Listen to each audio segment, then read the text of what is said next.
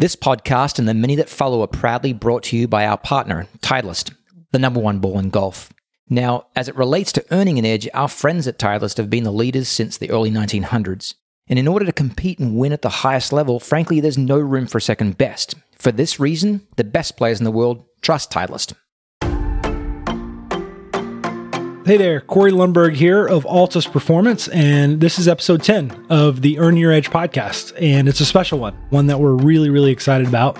When Cam and I first started this project, one of the first things that we did, we came up with a list of kind of dream guests. We weren't too sure how we would connect with these people or if we could get them to come on, but we had a list of people that we really admired who we would love to have a meaningful conversation with as a way to amplify their message to our audiences. we felt that their message was was really impactful on us and would similarly have an impact on a like-minded audience. And as luck would have it, Cam crossed paths with one of those people recently, and so we're really excited to share his conversation with one of our favorite authors, Ryan Holiday. And the reason that Ryan was on that initial wish list of guests is because he's written a couple of books that have been really important for us. The Daily Stoic, and especially related to sports and performance, The Obstacle is the Way. And if you haven't heard of The Obstacle is the Way, it's become a bit of a cult favorite among professional sports teams, organizations. It's been like required reading for the teams and staffs of guys like Pete Carroll and Nick Saban and Joe Maddon of the Cubs and countless other coaches and front office types in you know any high performance organization.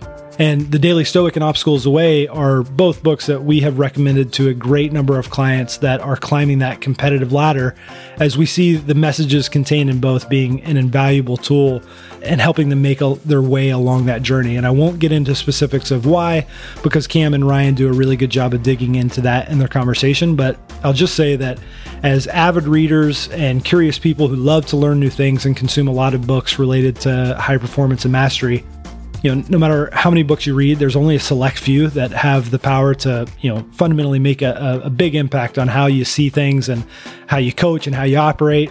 Ryan calls those quake books. Uh, you know, you encounter them at just the right time and they shake your foundations. They they seem perfectly applicable and relevant to whatever it is that you're doing and open your mind to a new way of thinking at just the right time and right way. And so hopefully that sets the stage a bit for why talking to a guy like Ryan is uh, an exciting opportunity and having him on the podcast was such a treat. So if you've read the book, You've heard of Ryan. I know that you'll enjoy the entire almost hour of conversation between him, him and Cam. And if you haven't heard of Ryan, I'll offer you a couple alternatives. You can A, listen to the whole interview and learn more about Ryan. The first half of the conversation, he and Cam discuss a lot about his writing process, you know, how he's earned his edge in his craft and developed his expertise as a writer. Or B, if you are most interested in how Ryan's message can help you as an athlete, as a golfer, Starting at about the 20 minute mark, things get a little bit more sport specific. So feel free to skip ahead if that's the case. Either way, if you fall into the category of people being introduced to Ryan for the first time, we're excited that we have the privilege of introducing you to his message and a message that could make a massive impact on you. And you should definitely look into his book, starting with The Obstacle is the Way. So, with all the prelude out of the way, thank you so much for tuning in. We're really, really excited to share this discussion with you. Please enjoy episode 10 of the Earn Your Edge podcast with Ryan Holiday.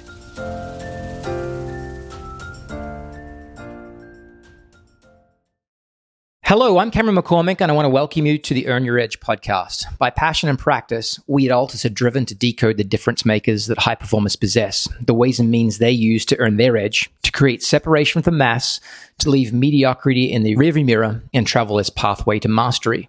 Be it through nature or nurture or a mixture of both, the journey to uncover these things is a journey that we're on. And I can't tell you how excited I am, quite selfishly, honestly, to have a conversation with my guest today, Ryan Holiday.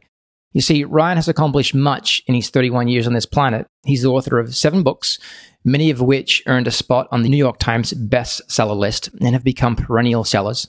He's the founder of Brass Check, a creative advisory firm serving major corporations, media firms, musicians, and many of the most prominent authors whose works you'll also find on the New York Times bestseller list.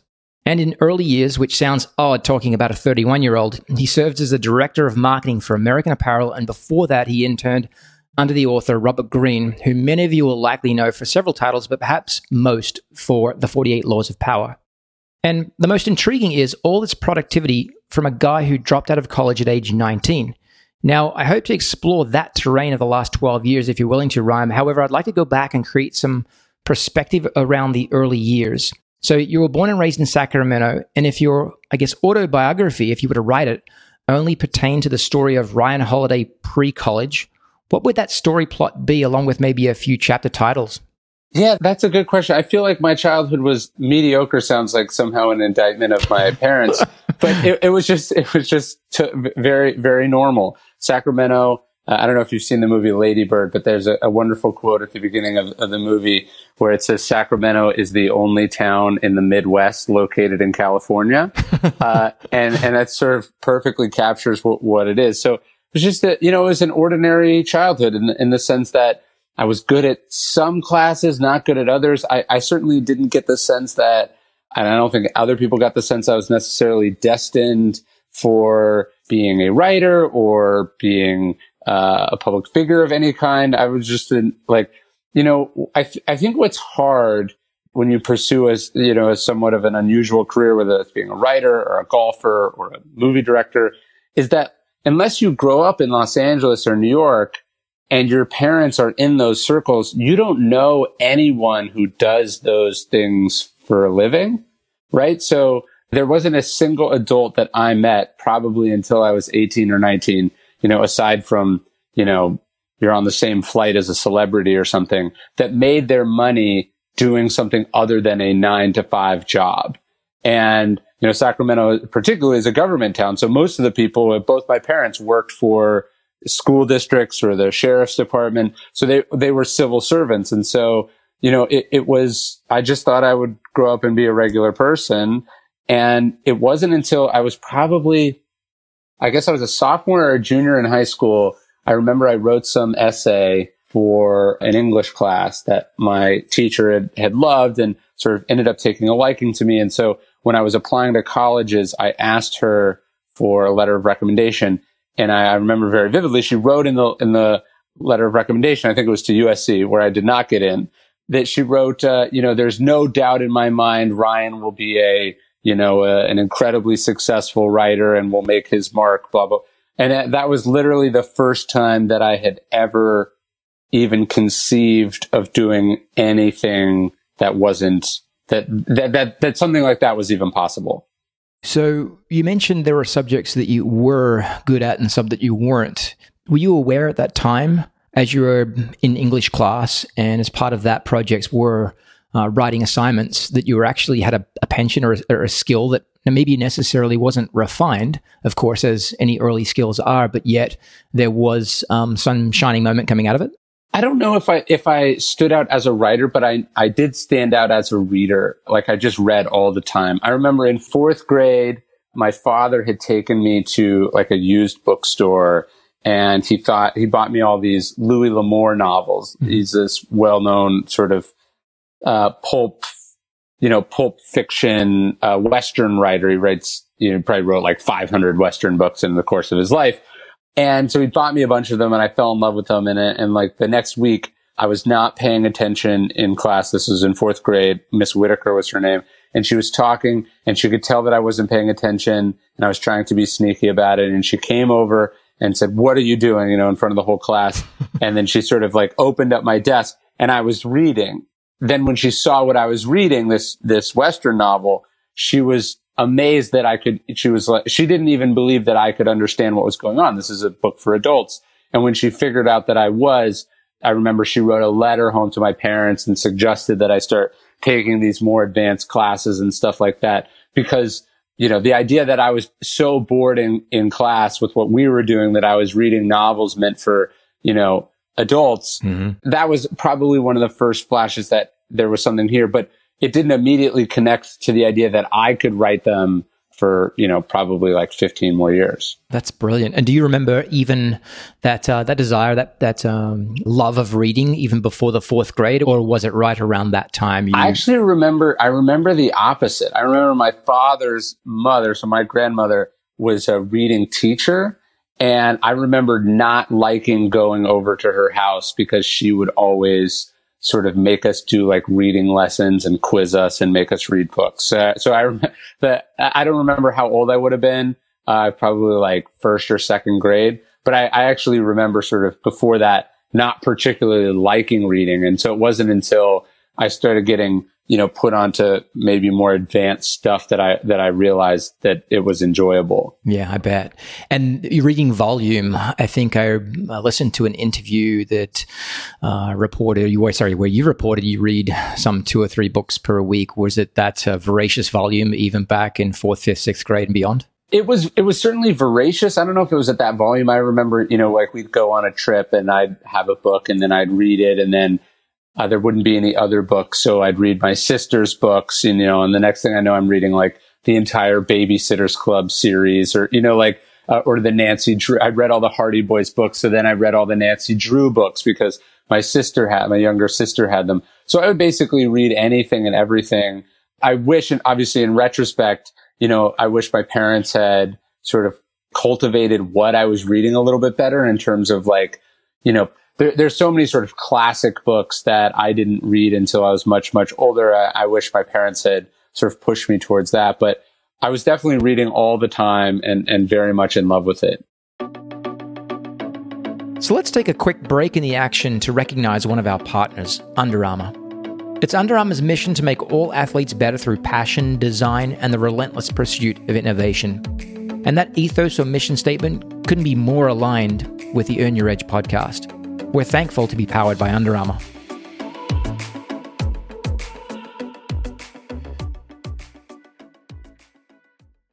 What we understand is that um, satisfaction or enjoyment out of participating in anything fuels increased participation, whatever that is. So clearly, you enjoyed reading as a young man or as a young boy, turning into a young man. Do you remember a point where you realized your reading turned from entertainment into, okay, I read for education now? Yeah, it probably wasn't until later in high school. I remember I came across a list of an, author. there was an author I liked and he had a list of his website of his favorite books. Mm-hmm. And I, I sort of said, I'm going to read all these books. And I started, I, uh, my parents bought them all for me and I, I, I started reading them. And so it wasn't until probably high school that I started reading like what I would say the books that sort of changed my life or opened mm-hmm. my eyes. Everything else was sort of probably for entertainment before then.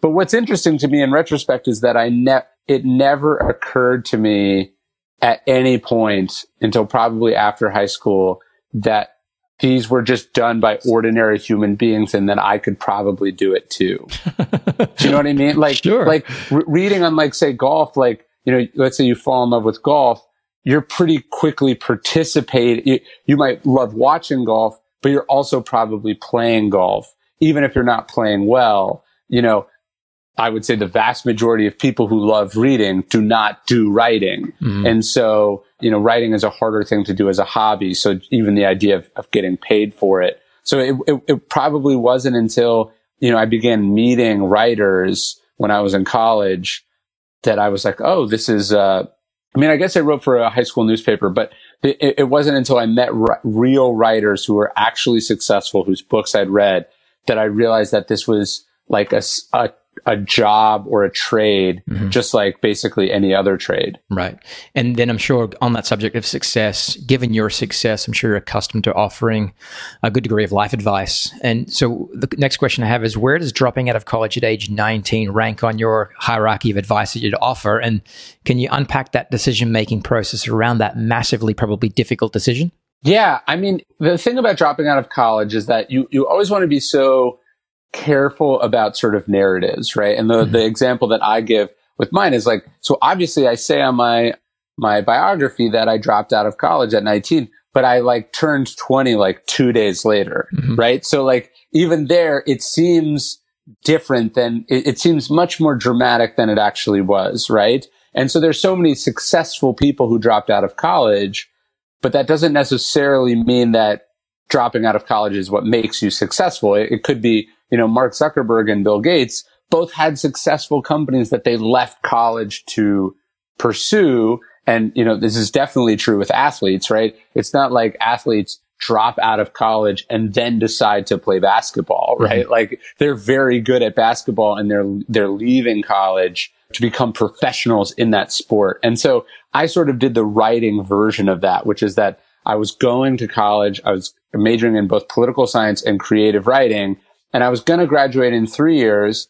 And I ended up dropping the creative writing major and leaving college early, ultimately to go work for a writer, one of whom was Robert Greene, who's sort of my favorite writer on the planet. And so to basically apprentice under him to, to, to get like a graduate degree in writing from this person. And so when I left college, it wasn't to go figure out what I wanted to do it was to turn pro right. more or less at what I was already doing. Yeah, you'd found your pursuit and you were uh, going to head full steam ahead in the direction that would fill up both the knowledge cup, the wisdom cup, et cetera, et cetera, as fast as possible. And so you sat at the feet of a master, namely Robert Greene, and many think that that step of surrounding oneself with the knowledge, wisdom, guidance is the key to achievement, as if some sort of osmosis will occur. But I think, yeah. is it fair to say that that uh, our surroundings, meaning the people and resources, they are possible accelerants, but there was probably a set of internal characteristics that are more central to driving your development as a writer, meaning your professional skills?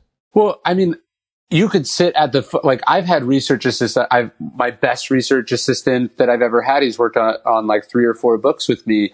He has no desire to be a writer, so he's wonderful and you know, n- not at all at the level of Robert Greene, even just where I am in my career, uh, or, or in terms of age. But this assistant, who is who I would uh, has, has, since moved on to other things, and I'm, I'm very fond of, is never is not going to pick up from os- osmosis by being around me how to be a writer because that's not actually what he wants to do. He mm-hmm. has he has the research skills. He's fantastic at tracking things down and tying off loose ends and fact checking and doing all the things that are really important in being a research assistant. But when I had his job for Robert Greene, I was not only pretty good at those things, but I had this other set, this other skill, which was, or th- this other thing going for me, which is that I really wanted to be Robert Greene. Like I wanted to do what he was doing for a living. And so not only was I, so each task that I was assigned or each, you know, experience I had or event that I witnessed was not just through the lens of my job, but also through the lens of what lesson can I learn here that will help me when I pursue this for myself in the future. So, you know, when I was, when Robert would send me to research stories or whatever, I was also, you know, how does this work? What do you want this for? How does this fit into the, you know, what I was trying to learn from him?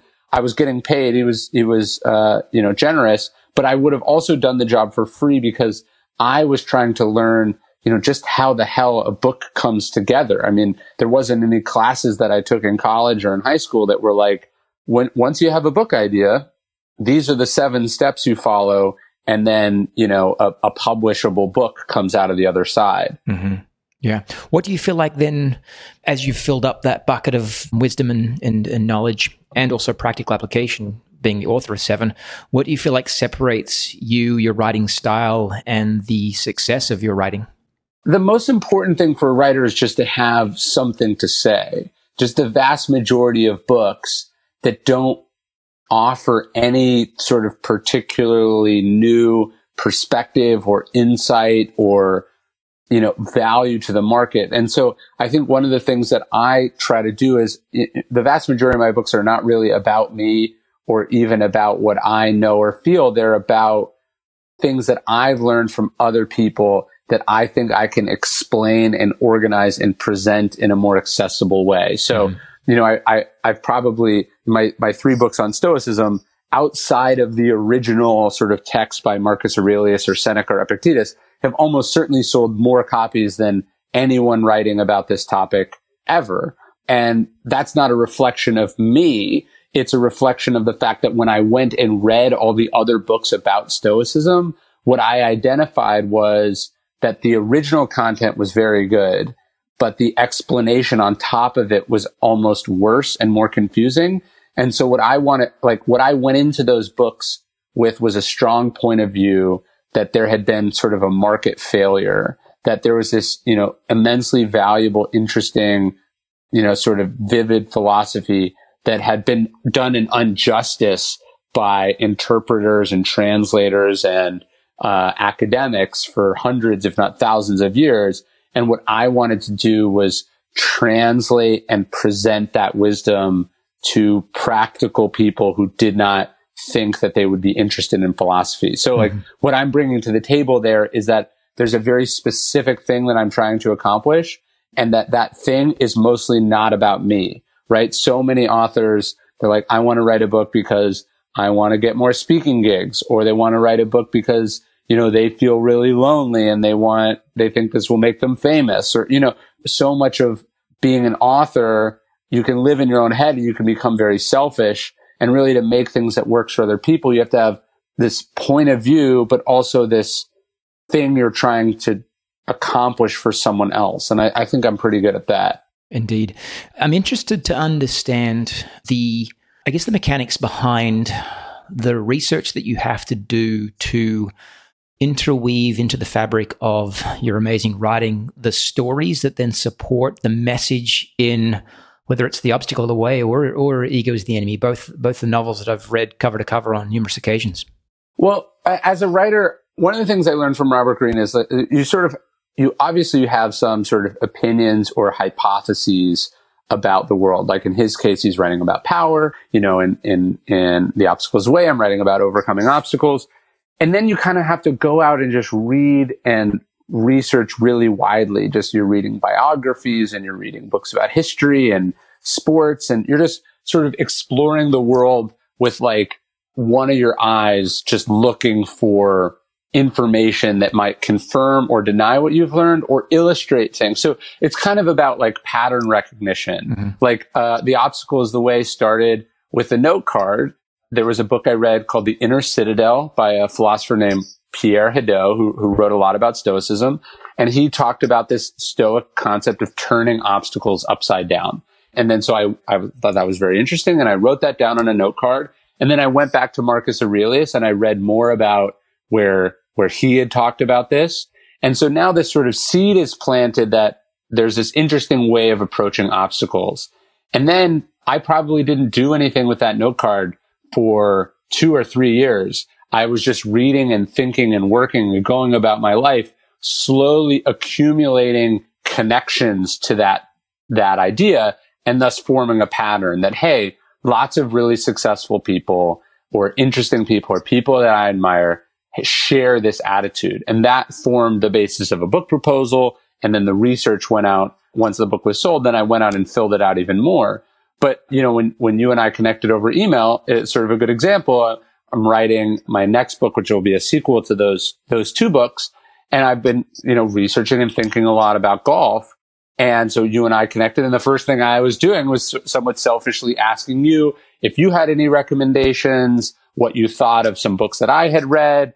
And, and so, so I'm not only just reading, but I'm also trying to go out and experience things and also talk to people who have, have sort of a lifetime of, of expertise in a given topic to sort of float my theories by and, and run through them and, and try to just get as much sort of solid weight behind whatever I'm talking about as possible.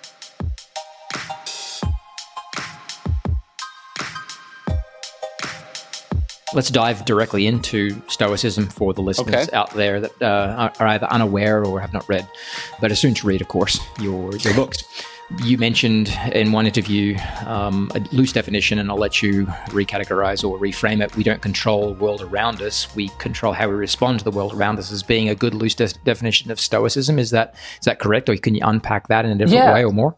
No, I, I think I think that is a good definition. If I was sort of elaborating, I'd say that the Stoic believes not just how we respond, but that we can respond well or that we should respond with excellence and virtue and honor and discipline and, you know, clarity and, and duty and all, all these sort of important traits. So it, it's, it's not, you know, how can I use everything to make more money? Right. Or how can I use everything to become more famous? But it is loosely saying like, look, the world is so much bigger and more powerful than we are as an individual.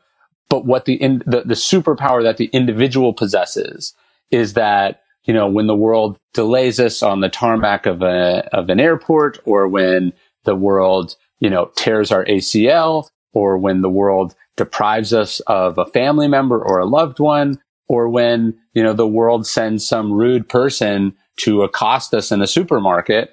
These are all things that are outside of our control. But what our superpower is, what our ability to do with all of this powerlessness is to determine what we're going to do with that, right? Mm-hmm. How are we going to respond to that rude person? Uh, what's our recovery regimen going to be uh, in terms of rehabbing this injury? What are we going to do while we're sitting stuck on that airplane? Um, are we going to pick up a book? Are we going to complain? You know, are we going to sit there and have a quiet moment to ourselves and enjoy it? You know, what are we going to do? I think stoicism is primarily focused on that. What, like, what, what are you going to do about it is sort of the question that I think stoicism tries to answer. Sure. Or help you answer. And then more specifically, uh, moving into your book, The Obstacle is the Way, where Marcus Aurelius says the impediment to action advances action. What stands in the way becomes the way. I think I read that you first read that passage in Meditations at age 19. And what, yeah. I'd, what I'd like to understand here is what did the 19 year old Ryan deduce from that? And how has that changed over the years since as, you, as you've developed uh, content and valuable writings around that subject?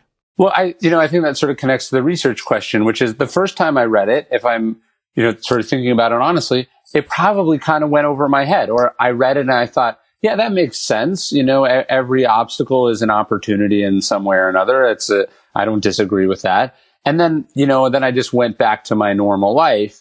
And then, you know, when I saw it again, when I was reading the Hadot book where he talks about turning obstacles upside down, I took the the time to sort of write this down by hand and think about it a little bit more. And then I actively went and I looked for more and more examples and I kept my eye open. And so on the one hand, on the research side, I'm exploring this idea and I'm sort of following this thread.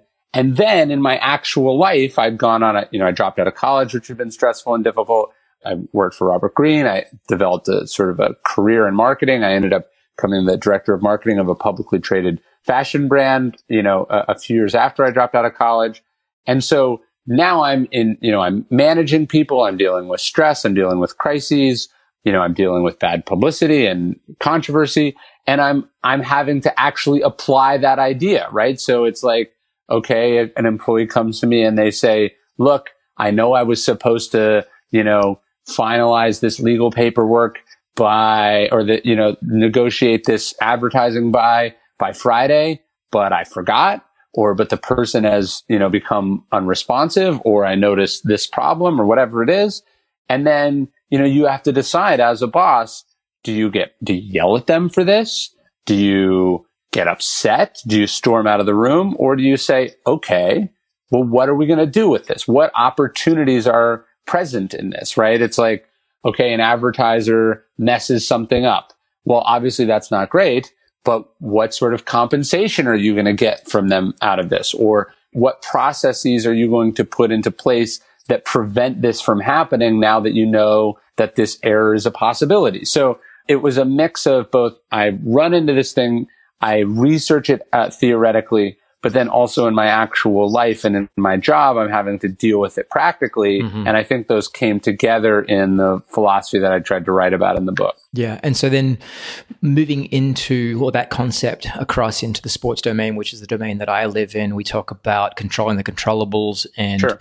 not being a victim of circumstance. Incorrect. In fact, cr- uh, creating your own script, playing it forward into how you see yourself reacting to the invariable challenges that come along, whether it be in go- uh, golf or any other sport. There are certain action steps that you feel are foundational across whether it's uh, life, business, or uh, or sport. Well, the the idea of controlling the controllable is is important, and I think it goes to one of the more essential Stoic lessons. In fact, Epictetus, who's one of the the great Stoic philosophers, would say that our first task in life is to make a distinction between the things that are up to us and the things that are not up to us. So, you know, how much you practice is up to you. How you play necessarily is not like w- where the ball falls, not necessarily up to you, right? Or the, the scouting or the research that you do on a course, that's up to you. Your pregame ritual is up to you. The time you put in is up to you. How the other players play, unfortunately, is not up to you.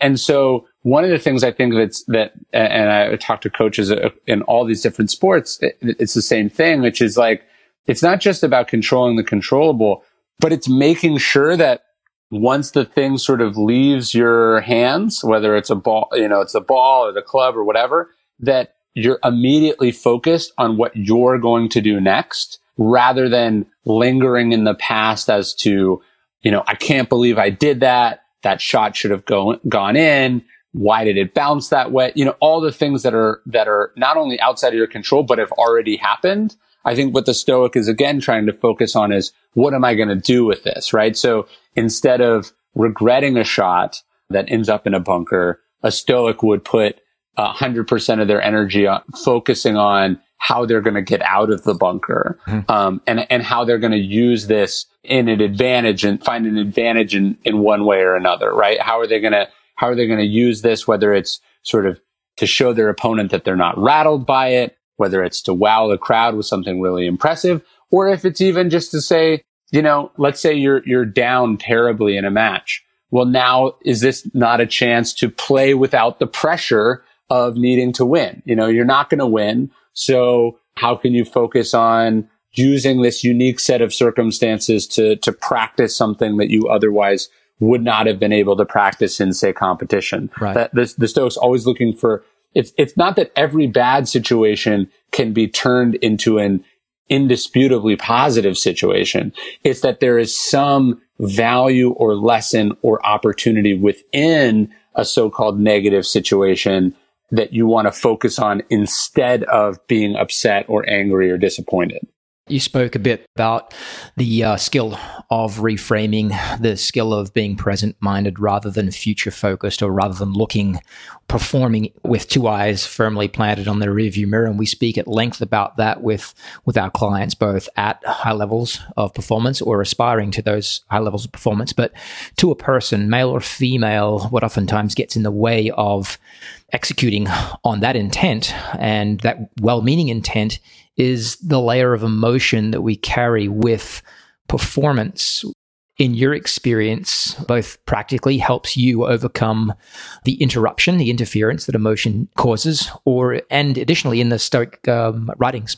Well, it's it's interesting because the popular conception of Stoicism is that you have no emotion, right? That you're emotionless. I don't think that's true. I think what the Stoics are trying to do is there's a line from Nassim Taleb. Uh, he says it's about the domestication of emotion. So it's about sort of getting them out of under control, getting the wildness and the unpredictability out of it. So like basketball is a great example. I guess it's probably not as much in golf, but it's like if you don't control your temper in, in basketball, let's say you're arguing over a bad call.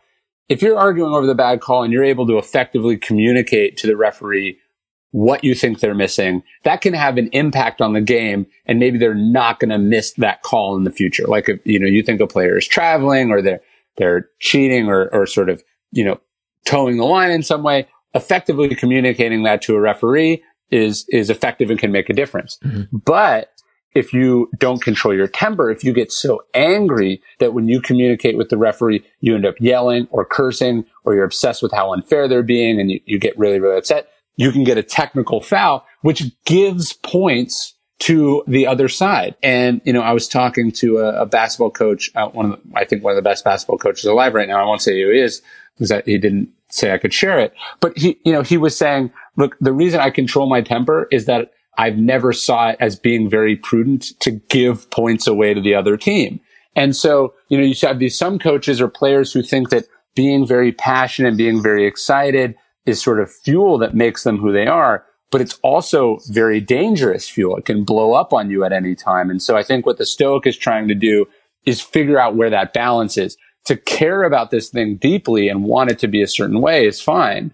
But if you're, if you're wound so tight and your emotions are so unregulated that when, when that thing is challenged, you lose it to the degree where it becomes destructive then it's a problem. Sure. Like I was actually just reading, I just saw a headline, I didn't read the article, but there was some golfer who, who threw his club and it, it hit someone, right? Uh, mm-hmm. Didn't this just happen? Yeah, that, that's obviously, mm-hmm. yeah, that's terrible, right? Not just for the game, for whatever consequences are going to be for that specific player, but, you know, because this guy didn't control his temper or his emotions, another human being dealt with the consequences of that. And, and I don't think that's, that's what anyone wants.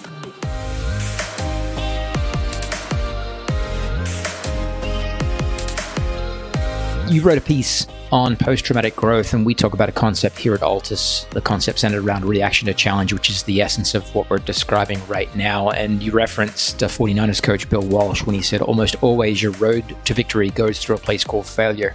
Mm-hmm. Uh, has there been a specific setback on your road to success through which you've passed, and how did you, how did you deal with it? You know, I, I would say I've been relatively fortunate in that so far in my career, this, the setbacks have all been relatively minor. And, and, and by that, I just mean that like, if I was to say them to people, they wouldn't, you know, fall over in sympathy. Mo- most of them are sort of tactical things that, that were big deals to me, but they didn't, you know, they, they don't totally, you know, I've been fortunate, you know, I didn't lose both my parents or I didn't nearly die in a car accident or, you know, I wasn't crushed, uh, by some massive failure. But, you know, my, my last book I wrote, I tried my hand at the genre we call narrative nonfiction. And I think it's, it's far and away my best book in terms of writing. It challenged me in all these ways that I, I haven't been able to, I hadn't been challenged before. I had to learn a new style of writing. I had to sort of secure access to a, a number of, of, really difficult and unapproachable sources to wrap my head around this super complicated topic. And I think I wrote one of my best books. But when I look at it from a sales perspective, it's one of my, you know, if, if that's the metric you're using, it's one of my less successful books. And so, you know, what I take from that is a couple things. So first off, I think as a uh, in writing specifically, you want your success to be the work, not how it's received by an audience or by the market, right? Mm-hmm. Because, you know, Herman Melville writes Moby Dick and it's, it's savaged by the reviews. And then only with time do we realize what a classic it is, right? So if he had been able to, to sort of comfort himself with firm knowledge that he created a classic, he would have been obviously able to weather that storm a little bit more easily. I just talked to a movie director last night who wrote and directed a huge movie that was commercially successful, but critically it was, you know, decimated. It was nominated for what we call in the US a Razzie Award, which means it's like the worst movie of the year. And he was talking to me just about how devastated he was by that. And so, so sometimes you can be commercially successful, but if you don't get the recognition you want, you feel like a failure. So it's, it's better to sort of focus on the, the, the merits of the work. And so I've tried to obviously talk myself through this that, Hey, look, what I'm proud of is that I accomplished this thing, that I did this thing that I wasn't sure I should be able to do. And that the, the lots of sales or very few sales is utterly indifferent. Uh, you know, I have to be indifferent to. The mm-hmm. book has sold well. I mean, it's, so it, it's hard for me to call it a failure. It, it sold very well. But the other thing I tell myself is that you know, I'd been on a, on a hot streak. You know, each one of my books had successively sold more copies than the previous book. And so to have this setback, uh, if we want to call it that, was also really helpful in, in that it helped, I think, manage expectations a little bit for me, right? Not just for myself, but for the publisher that, hey, you know, look, it, you can't take anything for granted. Just because you touch something doesn't mean it's going to turn to gold. You have to be patient. You know, it takes time for books to find their audience. So this last book was also just helpful to me in a, in a reset. But I think what's important to note there is that those are both perspectives that I had to sort of sit with myself and talk through and work through. That's not what our natural instinct would be to to accept, right? We always want things to be bigger and better and immediately gratifying. And so sometimes you have to take the time to sort of walk yourself through those things.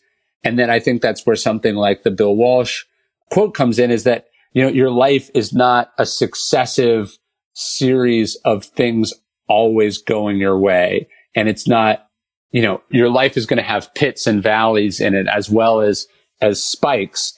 And you've got to realize that it, that that's that's just part of how it goes. Indeed, and, and framing it that way is really insightful, and I certainly see that perspective. Uh, and I see, I see a beneficial perspective in sport to frame things that way. But at the same time, when you're talking about professional sport, where your livelihood depends on success on the field against an opponent, it's um, seemingly very easy to reframe success as home runs hit or at bats as points scored on the field, as rounds shot under par, et cetera, et cetera, and finishes in tournaments. So it's hard not to then shift to assessing what you do with some level of objectivity relative to personal pride, relative to the process of getting better. But at the same yep. time, the comparisons back to outcomes as drivers of an ability to continue to do what you do.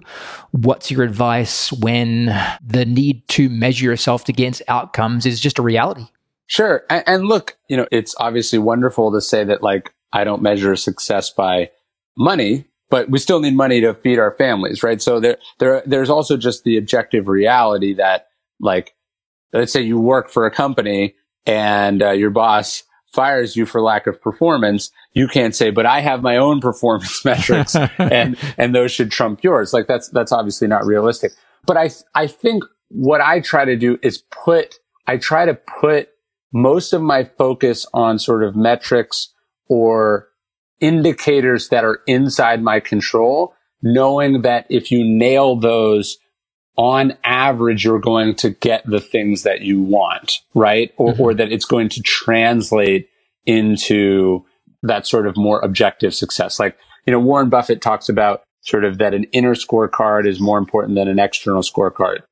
Sure. But he's also one of the world's richest men. And that's because the inner scorecard of say, you know, in, in his case, trying to be hyper rational, trying to think very long term, trying to be fair, trying to find opportunities that other people are overlooking. That's his sort of inner scorecard that happens to also be strongly correlated with the external scorecard.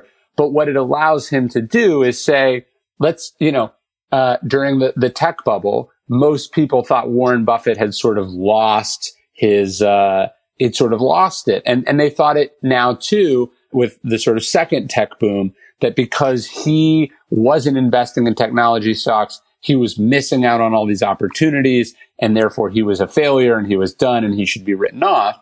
And what he was saying is, is like, look, you guys are measuring things in a very short term way.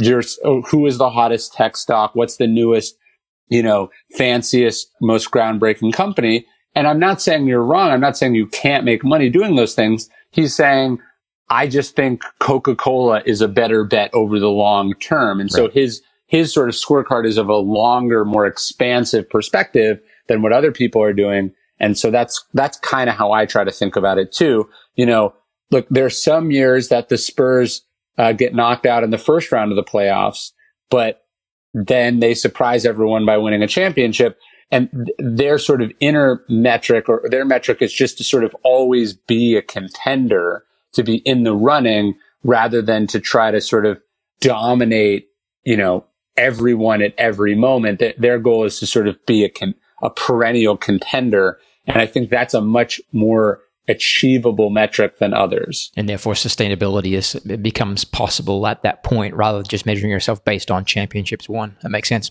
Exactly. So if we go to ego as the enemy, where um, correct me if I'm wrong, we're we're dealing with far more of what goes on the inside, that internal dialogue, etc. And I've got a few questions that I'd like to try and um, sure. tease out uh, relative to that novel. With success or maybe notoriety, it, it, carries with it a burden, which you wrote about in a blog, and you referenced a piece from Seneca: "Slavery dwells beneath marble and gold." Mm-hmm. How do you recommend people, um, again, business world, personal life, or sporting, who gather this notoriety, deal with that, and what skills or actions would you advise them on? After all, I, I think maybe ego we could frame as kryptonite. So, sure. um, towards internal development, what's the antidote to getting caught in that trap of notoriety being such an important part of what's happening to you? Well, that, that is the interesting thing about fame, right? Fame is outside of your control and it's particularly positive fame, right? It's probably easier to just get people to know about you, period, if you're willing to do anything and everything. But the idea of sort of your self worth or your value being dependent on what other people think or know about you is really precarious because it makes you chase other people and other people's opinions. There's a line from Marcus Aurelius that I love. He goes, look, we care about ourselves more than other people, right? We're self-interested. Yet for whatever reason, we often care about other people's opinions about us more than our own. Mm-hmm. And so, you know, people, uh, particularly, I, I, think athletes, you know, they dream of, as a kid of being famous or rich or successful. And then they often find that the more of that they achieve, actually the less enjoyable it is, right? You become slowly sort of imprisoned by it or inhibited by it, or it, it turns this thing that you loved or that you, you had all this enjoyment in, and it turns it into an obligation or a burden. And so I think ego tells us that when we're rich, when we're famous, when we're president, you know, when we're powerful, whatever it is, that then we will be happy or then we'll be able to do whatever it is that we claim we want to do. And the truth is that history just doesn't bear this out. The idea that getting something will make you feel differently is probably one of the clearest sort of disproven facts that we have. That, you know, there's this great Buddhist line, wherever you go, there you are. If you're miserable now, you're not going to be happy when you're the CEO of a Fortune 500 company. Sure. You're going to be you, the miserable president of a Fortune 500 company, you know? Yeah. One of the things I conclude ego with is this idea of like, look, we think if we get really good professionally, we'll be happy personally. And I think it's probably the other way around. If we can nail what's distressing us personally, it will actually free us up to have more energy professionally. Obviously, Tiger Woods is that's someone I've been writing about or thinking about. Tiger Woods is sort of a cautionary tale in that regard, in that he was sort of so dominant in golf when his personal life was such a mess. But probably a better example of this would be Michael Phelps, who was obviously dominant as a swimmer early on in his career. And then he began to drift away and not like the sport and you know, sort of struggled in his last Olympics. He walks away from it. Then he ends up getting a DUI. He goes to rehab. He does a lot of sort of personal work and therapy. And then he, he comes back in Rio and is like the oldest person to ever win a gold medal. He's now, uh, you know, separated by, uh, I think he's competed in the most Olympics. And there's a chance he may be able to compete in one more final Olympics. And so what I, love about that story is just, I think it's, it's, it's pretty good evidence that if you can get your act together and if you can deal with whether it's ego or depression or anger or, you know, a wounded inner child or whatever it is, that it actually frees up those resources to be better at whatever you're trying to do or accomplish.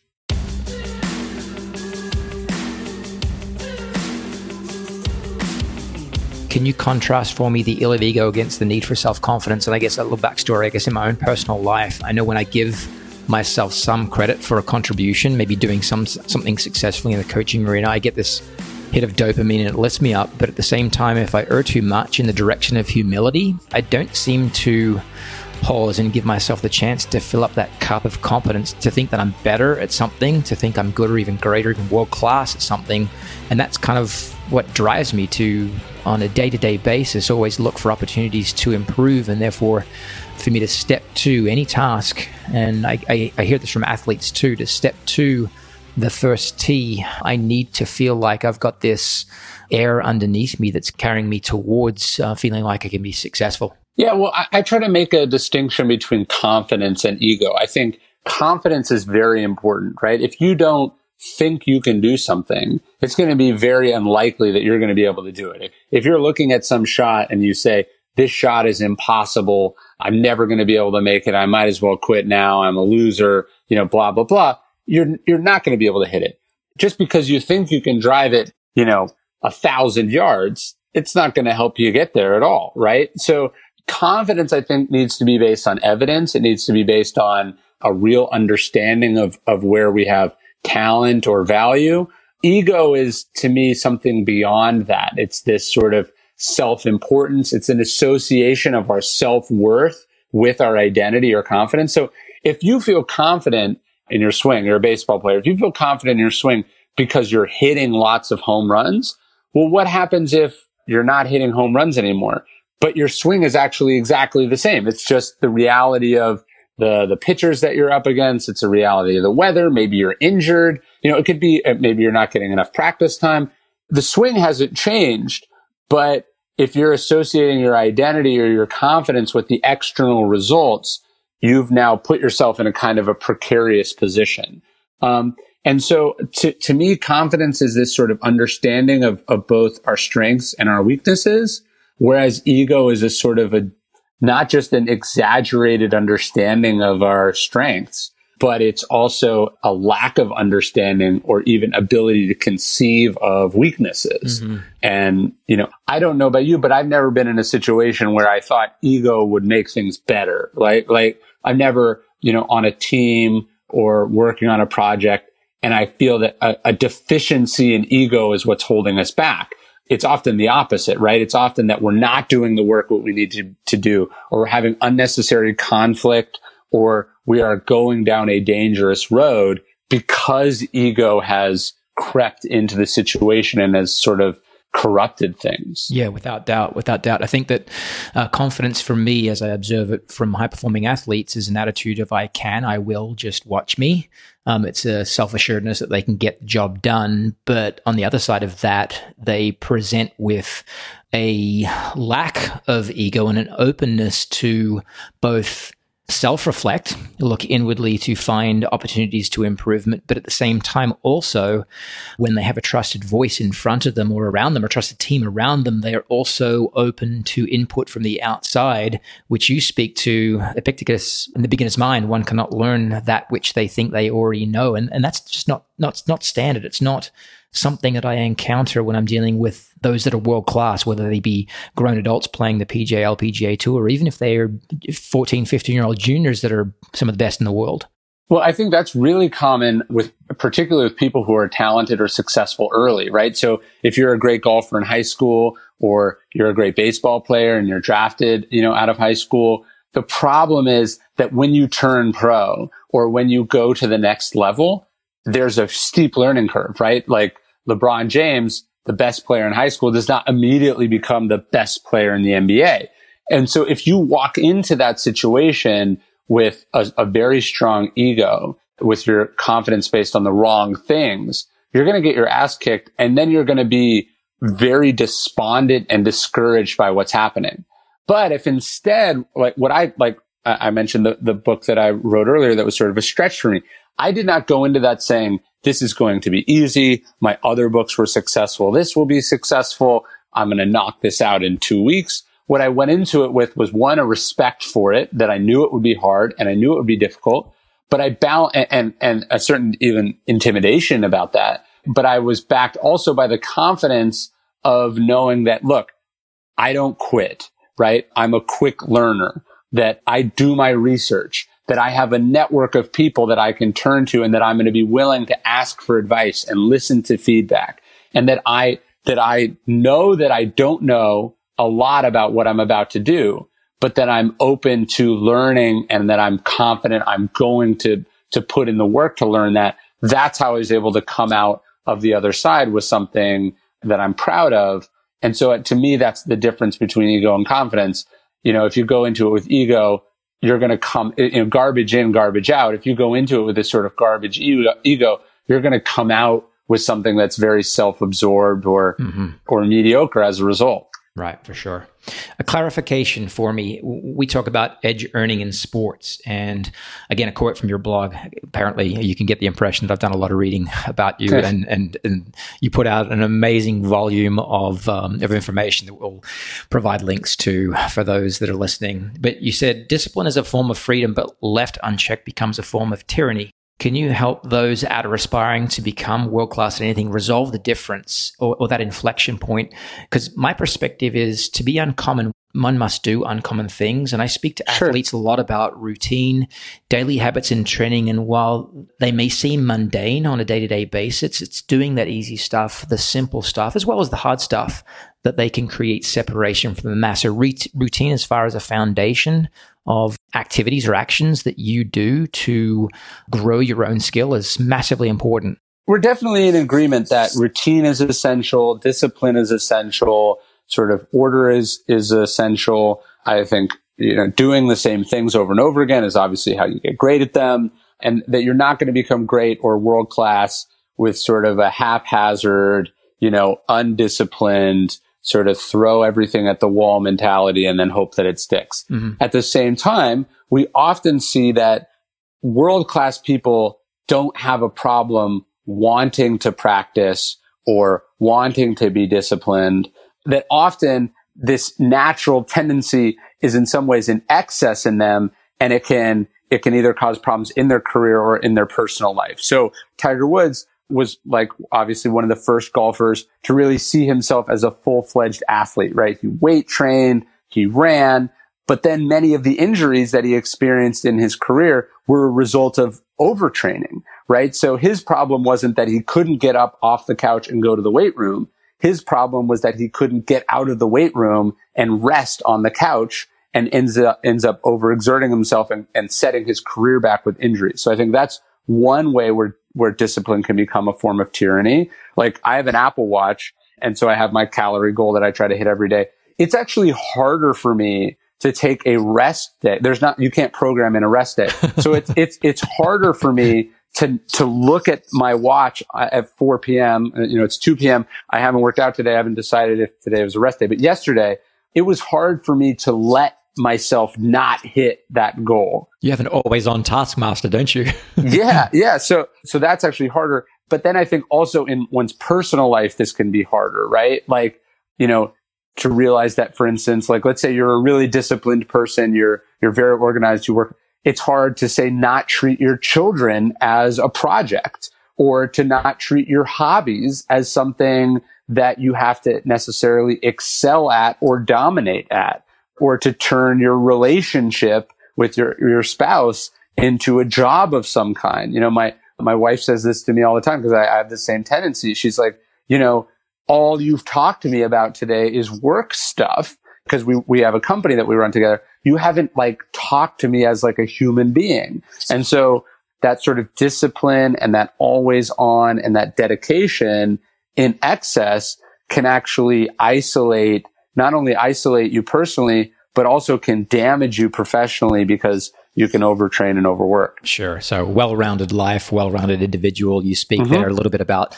that law of diminishing returns. Just because you do more doesn't necessarily mean the yield curve will be one to one, does it? Yeah. Well, and, and it's not just diminishing returns, but at a certain point, it can can obviously turn destructive. You know, yeah. you only hit so many range balls before you, you know, you blow out your shoulder or something. And, mm-hmm. and that's obviously not what you're trying to do by practicing. Sure, sure. You've been amazing with your time. Some uh, final question here. All right. Coming attractions. What can we expect from Ryan Holiday and where are you directing your time and attention personally and professionally? Yeah, I'm doing, uh, so I'm doing this sequel to, to Obstacle and Ego, which I'm, I'm spending a lot of time thinking and, and working on. I, I try not to talk about projects at least publicly while while they're still sort of in the embryonic stage. but you know, I, am so I'm writing every day on on on a next book. How much do you write every day? It's really hard to do more than a couple hours. So like you know, four hours of writing in one day would be probably unusual. It's probably between two and three, and then the rest of the day is researching and thinking and you know sometimes deliberately not working. So hopefully my mind can sort of unconsciously solve a problem that I've been dealing with writing wise. Yep. And then, you know, we have this website we built out called Daily Stoic where we do, you know, a sort of a Stoic meditation uh, that goes out to about 150,000 people every morning. So I'm sort of constantly writing and thinking about and working on just sort of this, this sort of Stoic philosophy idea. And it's probably my, my favorite thing that I do. Beautiful. And that website again is? dailystoic.com. And you can sign up for the email. It's just dailystoic.com slash email. Fantastic. And if people want to learn more about you, uh, social media handles? Yeah, I think I'm at Ryan Holiday pretty much, pretty much everywhere. Great. Fantastic. Ryan, I can't thank you enough for the pearls of wisdom that are not just littered, but filled through this entire almost hour conversation. And certainly, if there's anything, any call to action that you want to uh, leave our listeners with, then now would be a great time. No, uh, I, it, it, was an honor to speak and um, great to meet everyone. Excellent. Thank you again, mate. Thanks very much for listening to this episode. If you want to learn more about Altus Performance, go check out altusperformance.com. You can also follow us on Twitter at Team Altus and Instagram at Altus Performance. Also, thanks to Cordy Walker for his wonderful production work on this and coming episodes of Earn Your Edge.